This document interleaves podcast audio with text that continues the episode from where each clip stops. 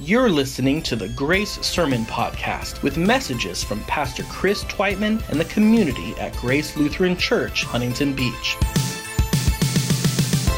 We're a family church that exists to engage life together and impact our neighborhoods as disciples of Jesus. If you'd like more information about our church, please visit us online at gracehb.org. Now, stay tuned for today's message.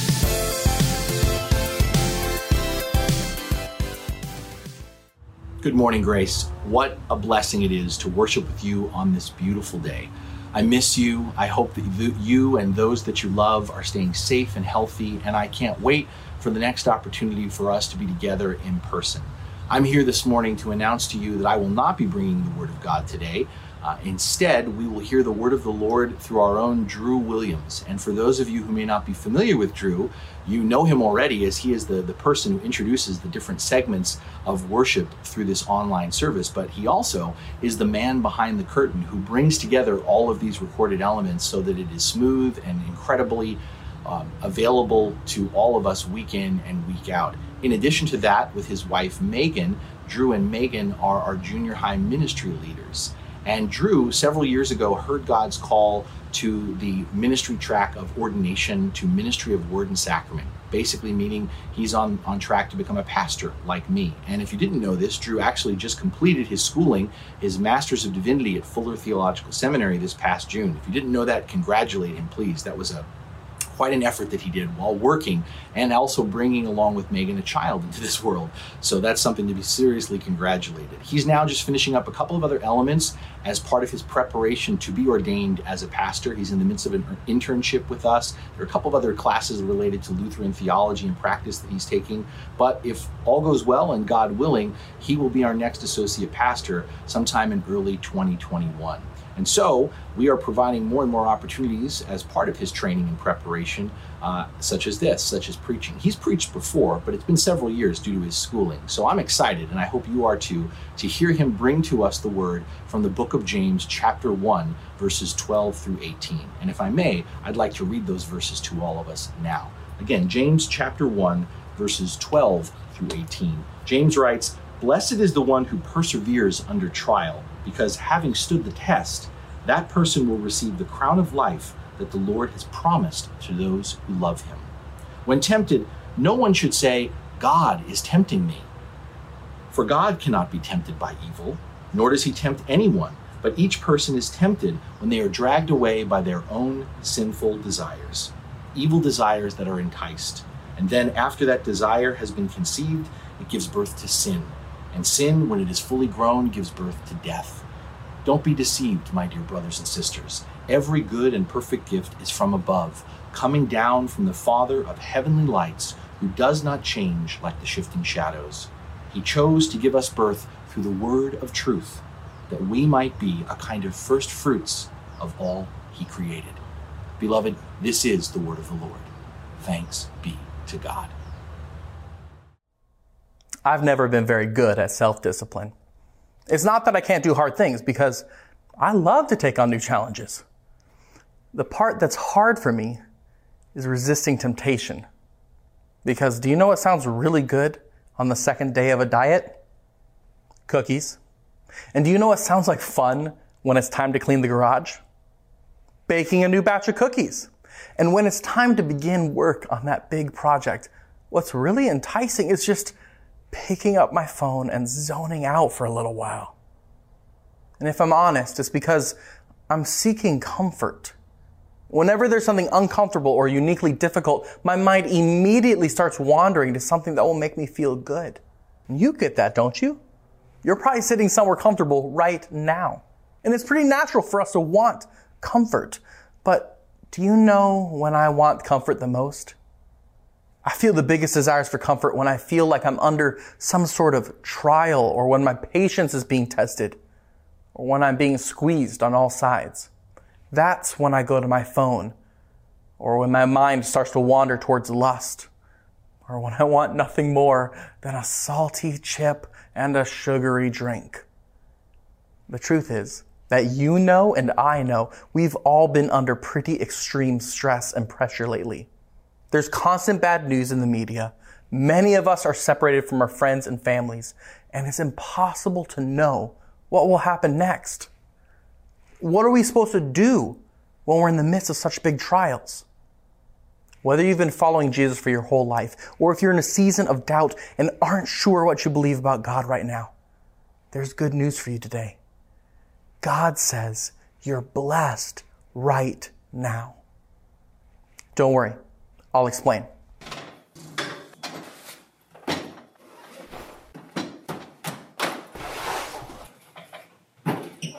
We've been beginning to orient ourselves to the book of James. And he starts out with a strong statement that we're to consider it joy when we face trials and temptations.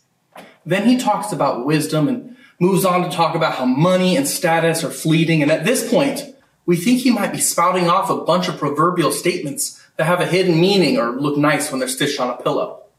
But then he returns to this topic of trials. And this is where our good news comes. Blessed is the one who perseveres under trial, because when he has stood the test, he will receive the crown of life that God has promised to those who love him. James here is channeling the same language that his brother used when preaching the Sermon on the Mount. Jesus said, Blessed are the poor in spirit. Blessed are those who mourn.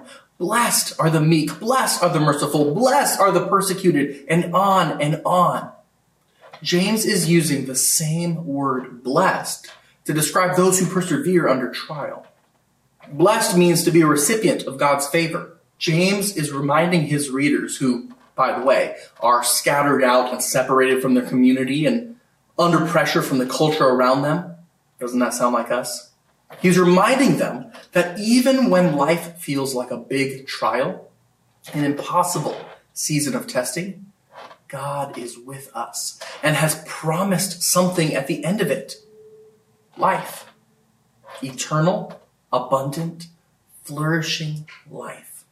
This is James' bookend to the conversation he started back in verse 2, and he's driving home the point that outward circumstances don't matter as much as being connected to God, because that's what makes us blessed, even if we're in the midst of a trial. But even then, that doesn't change the fact that we're currently in a trial. And it's hard. And it's making us ask hard questions.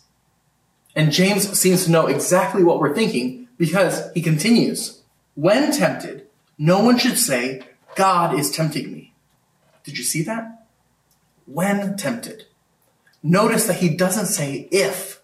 James knows that temptation will happen to all of us but he wants to make sure that we don't blame it on the wrong person. We know from other places in scripture that God will test his people for their good, but we can't assume that God tempts us to turn away from him. These are two different words, test and temptation. A test or a trial is something that's to be endured. But as James is going to make clear, a temptation is something that is to be avoided. If you've been around for a while, you know that every trial brings temptation with it. When we face financial difficulty, we're tempted to stop trusting that God will provide. When we lose someone we love, we're tempted to question God's love for us.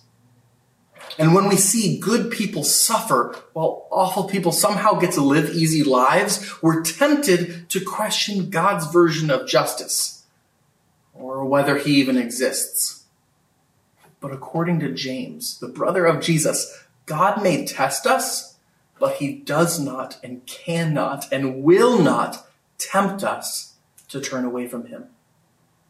And so, if it's not God tempting us, where does the temptation come from?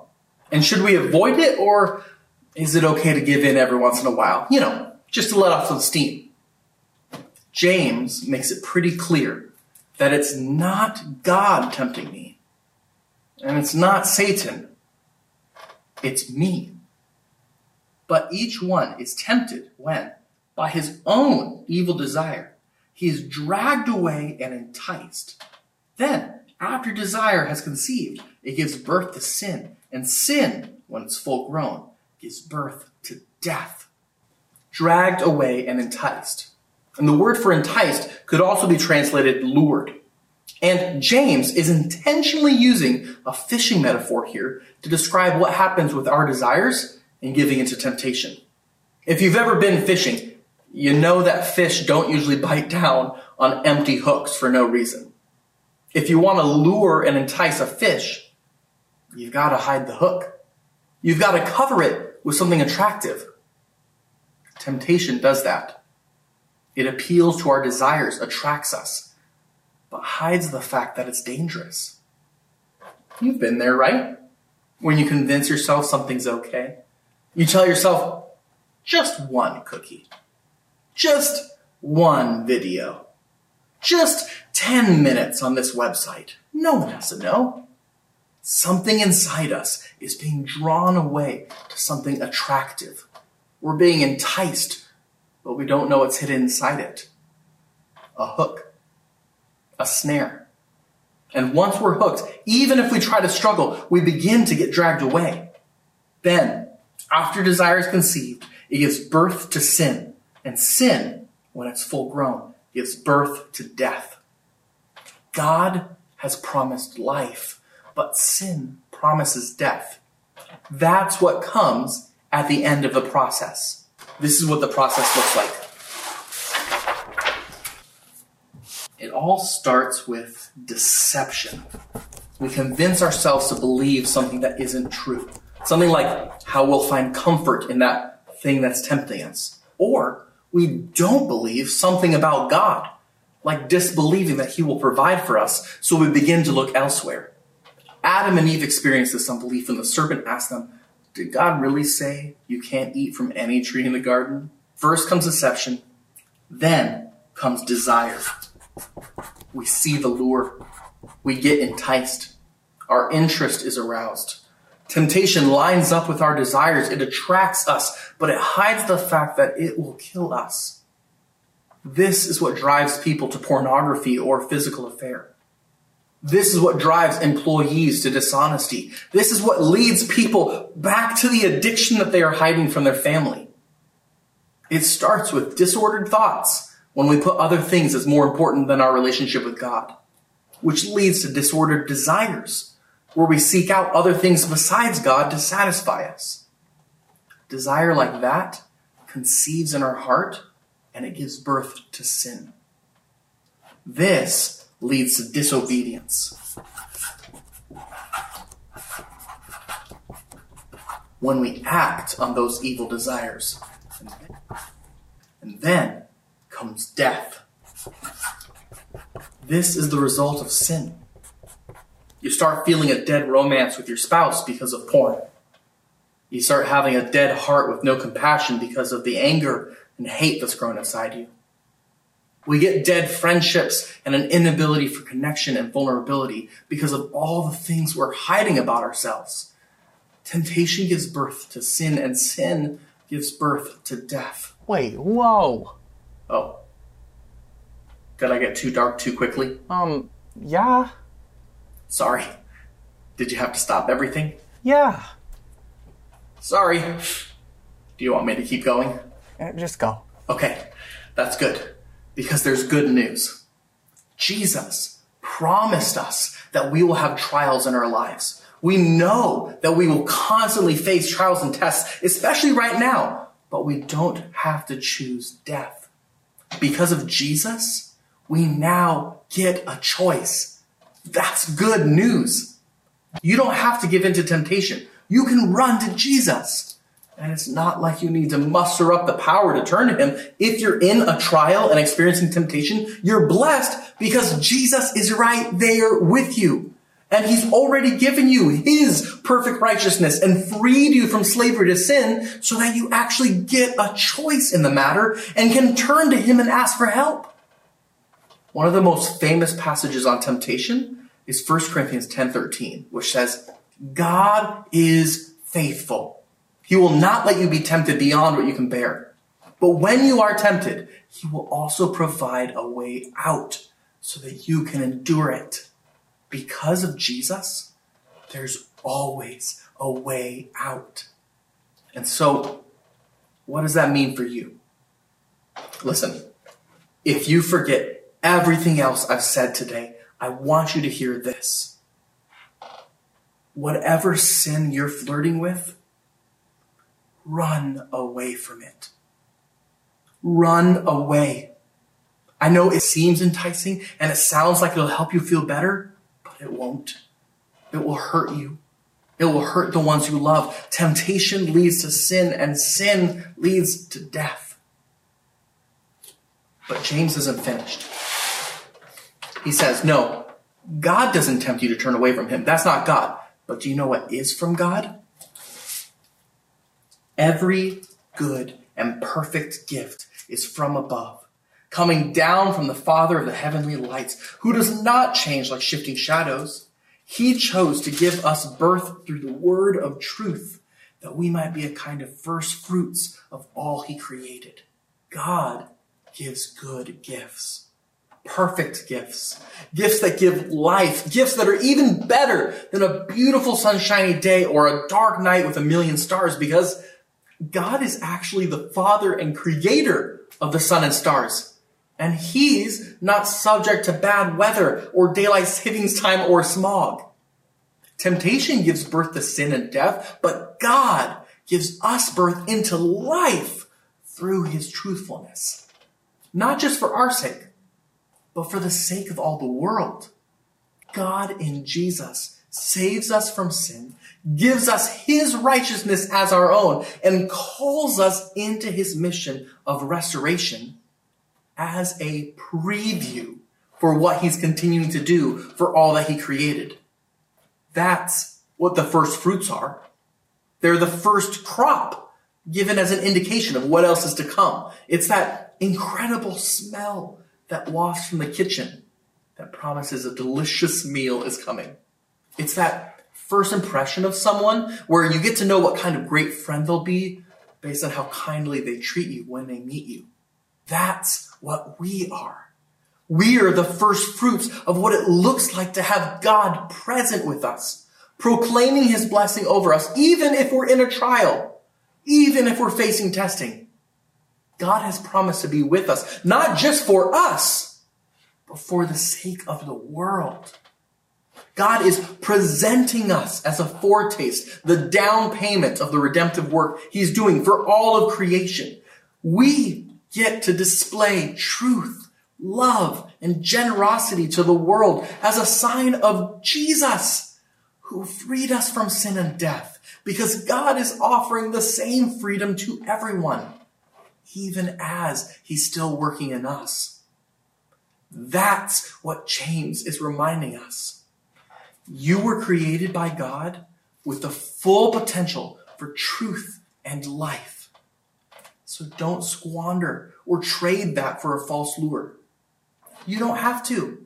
Because of Jesus, we can remember that even in the midst of trial, God is still trustworthy and good, and He's present with us and working in us for the sake of the world. That's good news.